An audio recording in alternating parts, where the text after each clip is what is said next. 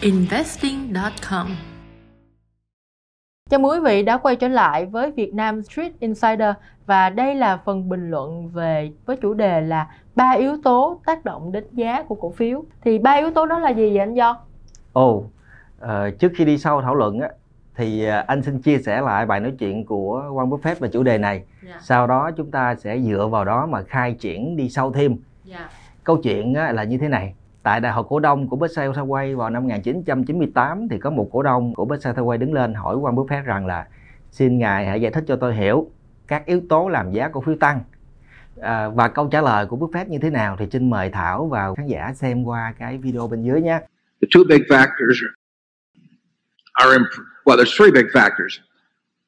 One is the improved return on equity, which was a fundamental factor that pushed stock prices up. Two is the decline in interest rates that pushed stock prices up. And then finally, stock prices advancing themselves brings in buying. It doesn't go on forever, but it creates its own momentum to some extent if you have these underlying factors that started to push it along. So I would say two of the three factors are fundamental, and the third is a market-type factor that bull markets do feed on themselves. And I think that you've seen some evidence of that. But I don't think that any specific. Như vậy, Buffett có chia sẻ là có 3 yếu tố chính làm cho giá cổ phiếu tăng. Thì mình xin sắp xếp lại theo thứ tự từ vĩ mô tới vi mô và từ vi mô tới tâm lý con người như sau. Thứ nhất, đó là lãi suất. Thứ hai, đó là improve ROE, return on equity. Tức là ROE tăng thì sẽ làm tăng value của doanh nghiệp. Và thứ ba, đó chính là cung cầu về cổ phiếu trong ngắn hạn xảy ra do sự dao động tâm lý của đám đông. Thì bây giờ Thảo muốn thảo luận chủ ý nào trước? Chắc là nói về vấn đề lãi suất trước đi. Tại vì thật ra cũng là đây là vấn đề nhiều người đang nói đến, đang đề cập đến là lãi suất giảm. Trong cái môi trường lãi suất giảm này thì nó có lợi như thế nào và tại sao lại có lợi? Để giải thích về vấn đề lãi suất thì anh sẽ chia sẻ hai ý. Ý thứ nhất, đó là lãi suất có tác động tới valuation, tới cái việc định giá trị của doanh nghiệp. Tác động như thế nào? Thông qua công thức chiết khấu dòng tiền DCF. Bởi vì khi lãi suất giảm á, thì sẽ làm cho cái mẫu số ở phía dưới của công thức, làm cho cái WACC á, chi phí sử dụng vốn á, giảm, và từ đó sẽ làm tăng cái value doanh nghiệp lên. Và ngược lại, khi lãi suất tăng thì lại làm value doanh nghiệp giảm xuống. Đó là mình giải thích rất là đơn giản, nhưng mà mọi người muốn đi sâu thì mọi người phải nghiên cứu lại môn học là toán tài chính. Thì trong đó sẽ có công thức đó. Và có một cái gọi là một cái khái niệm là cái dòng tiền trong hiện tại, đúng không anh? Tương lai và hiện tại. Tương lai và hiện tại đó. Qua một cái thứ hai nữa, cái này đơn giản hơn DCF. Trong trường hợp này là mình sử dụng phương pháp định giá đơn giản nhất thôi. Đó là phương pháp PE. Có nghĩa là chúng ta trả giá bao nhiêu cho cái lợi nhuận bao nhiêu. Ở đây anh muốn đưa ra một cái so sánh rất đơn giản như thế này. Nếu như lãi suất tiền gửi là 10%, thì giá vốn mình mua vào một cổ phiếu với mức định giá PE bằng 10 thì không phải gọi là fair, không đắt mà cũng không rẻ. Đúng rồi. Tại vì là ở bên đây ngân hàng làm cho tôi 10% lãi suất tiền gửi. Bên đây tôi mua doanh nghiệp 10% mà doanh nghiệp đó làm ra lợi nhuận các thứ đều đặn thì nôm na là doanh nghiệp sẽ làm ra cho tôi là cũng là tương ứng E trên B cũng là 10%. Tức là có 10 đồng thì làm có 10 đồng vốn thì làm ra được 1 đồng lãi. Một năm là 10% là bằng ngân hàng. Thì nếu như mình so sánh như vậy thì mình sẽ thấy là với cái lãi suất 10% và mức định giá PE bằng 10 thì cái việc mà mình đi mua cổ phần của doanh nghiệp hay là đi mua cổ phiếu là không mắc không rẻ. Vấn đề là lãi suất biến đổi. Thì bây giờ anh sẽ cho lãi suất biến đổi là lãi suất sẽ tăng lên 15%. Thì trong trường hợp đó Thảo nghĩ là việc mình đi mua cổ phiếu với B bằng 10 á, là không hợp lý. Đắt hay rẻ? Là đắt. Tại vì lúc đó doanh nghiệp chỉ sinh lợi cho tôi có 10% trong khi ngân hàng sinh lợi cho tôi 15%. Trường hợp thứ ba nữa, lãi suất bây giờ không tăng mà lãi suất bắt đầu giảm. Anh nói ví dụ lãi suất giảm xuống 3%. Thì như vậy lúc đó chúng ta đi mua cổ phiếu hay là chúng ta đi mua cổ phần của doanh nghiệp với cái mức giá chúng ta mua B bằng 10 là mắc hay là rẻ? Lúc đó thì lại là rẻ.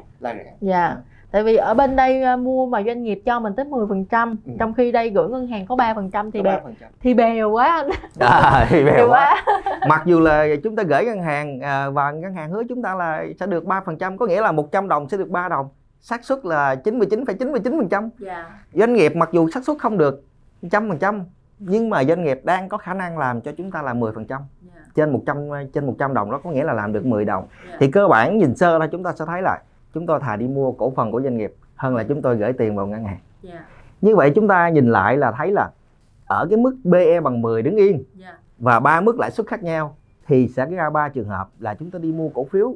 Đầu tiên là không mắc không rẻ, có nghĩa là fair value.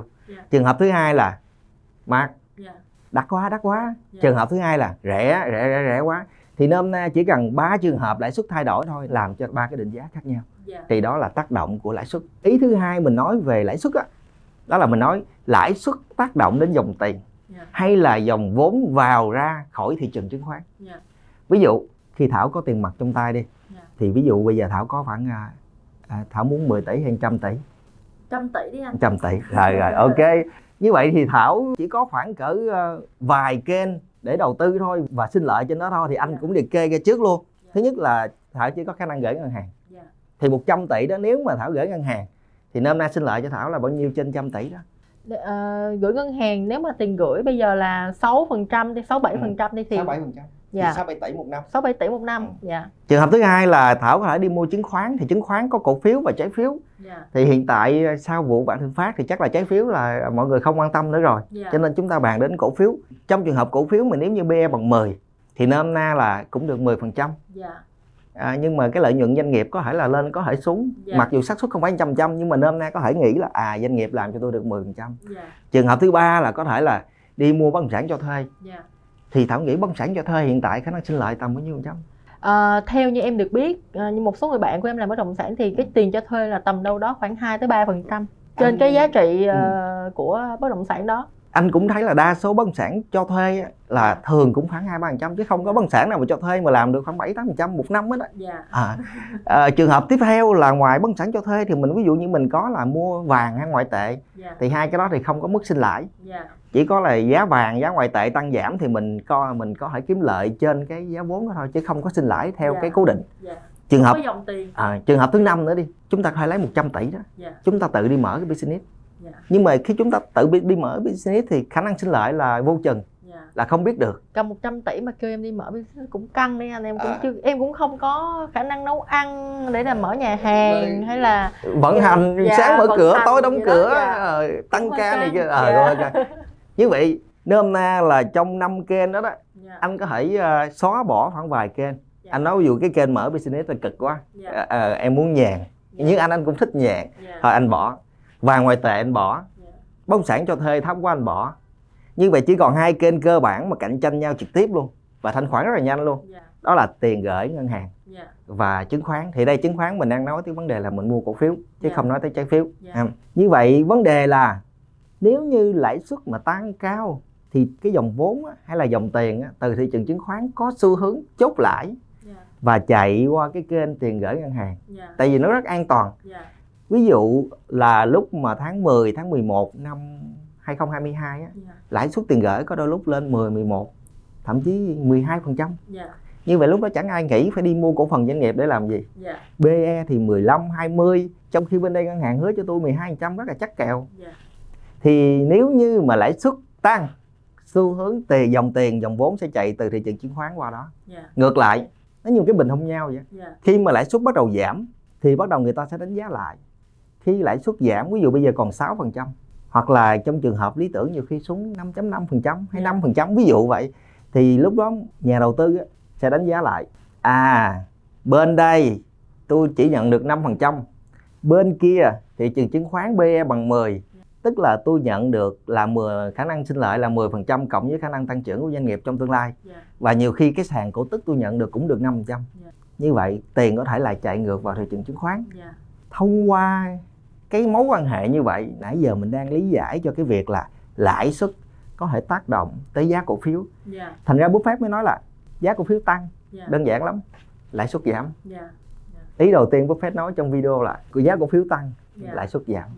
Cả hai ý thì em thấy cũng đều có một cái ý chung là cái lãi suất nó liên quan đến cái chuyện là cái chi phí vốn của mình. Chẳng hạn như là nếu như mà bản thân mình, một những cái người ta có tiền á, thì bản thân người ta khi mà người ta có quyền bỏ vào trong cái ngân hàng thì coi như là cái chi phí của vốn đó thì nó sẽ bằng cái lãi suất ngân hàng rồi.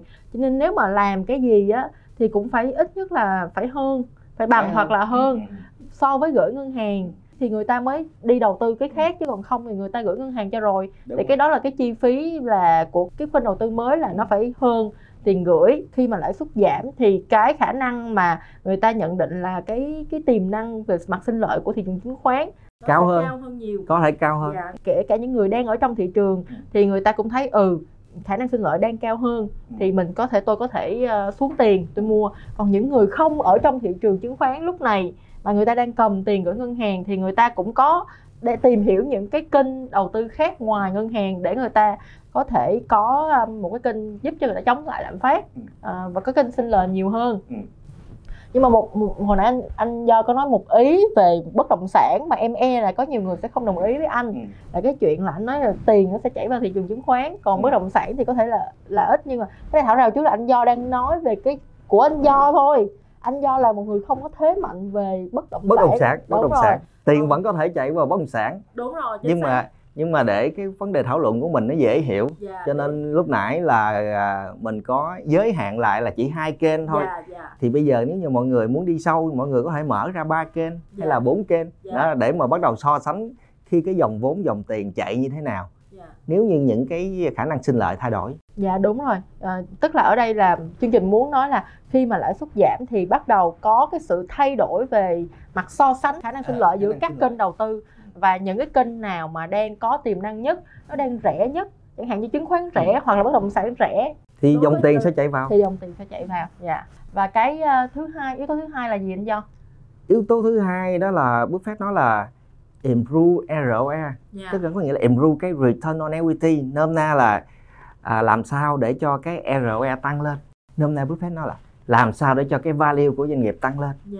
Xin diễn giải cái phần này chi tiết để quý khán giả hiểu là khi mà một doanh nghiệp vận hành tạo ra ROE cao, và để tăng ROE lên cao, tăng mà cứ tăng miết là chuyện đó cực kỳ khó. Lấy ví dụ như thế này, nếu như mà một doanh nghiệp làm ra lợi nhuận sau thuế, và lợi nhuận đó không có chia cổ tức gì ra nha, cứ nhập vô vốn chủ. Ví dụ như là đang có vốn chủ là 100 đồng, làm ra lợi nhuận sau thuế là 20 đồng, thì là vốn chủ mới sẽ là 120 đồng, và cứ như vậy không rút ngược ra. Và giả sử ROE đang là 20%, thì để ROE tăng từ 20% lên 25 hay là 30%, lợi nhuận sau thuế phải tăng rất là cao. Đúng rồi. Phải cao hơn cái mức ROE hiện tại luôn.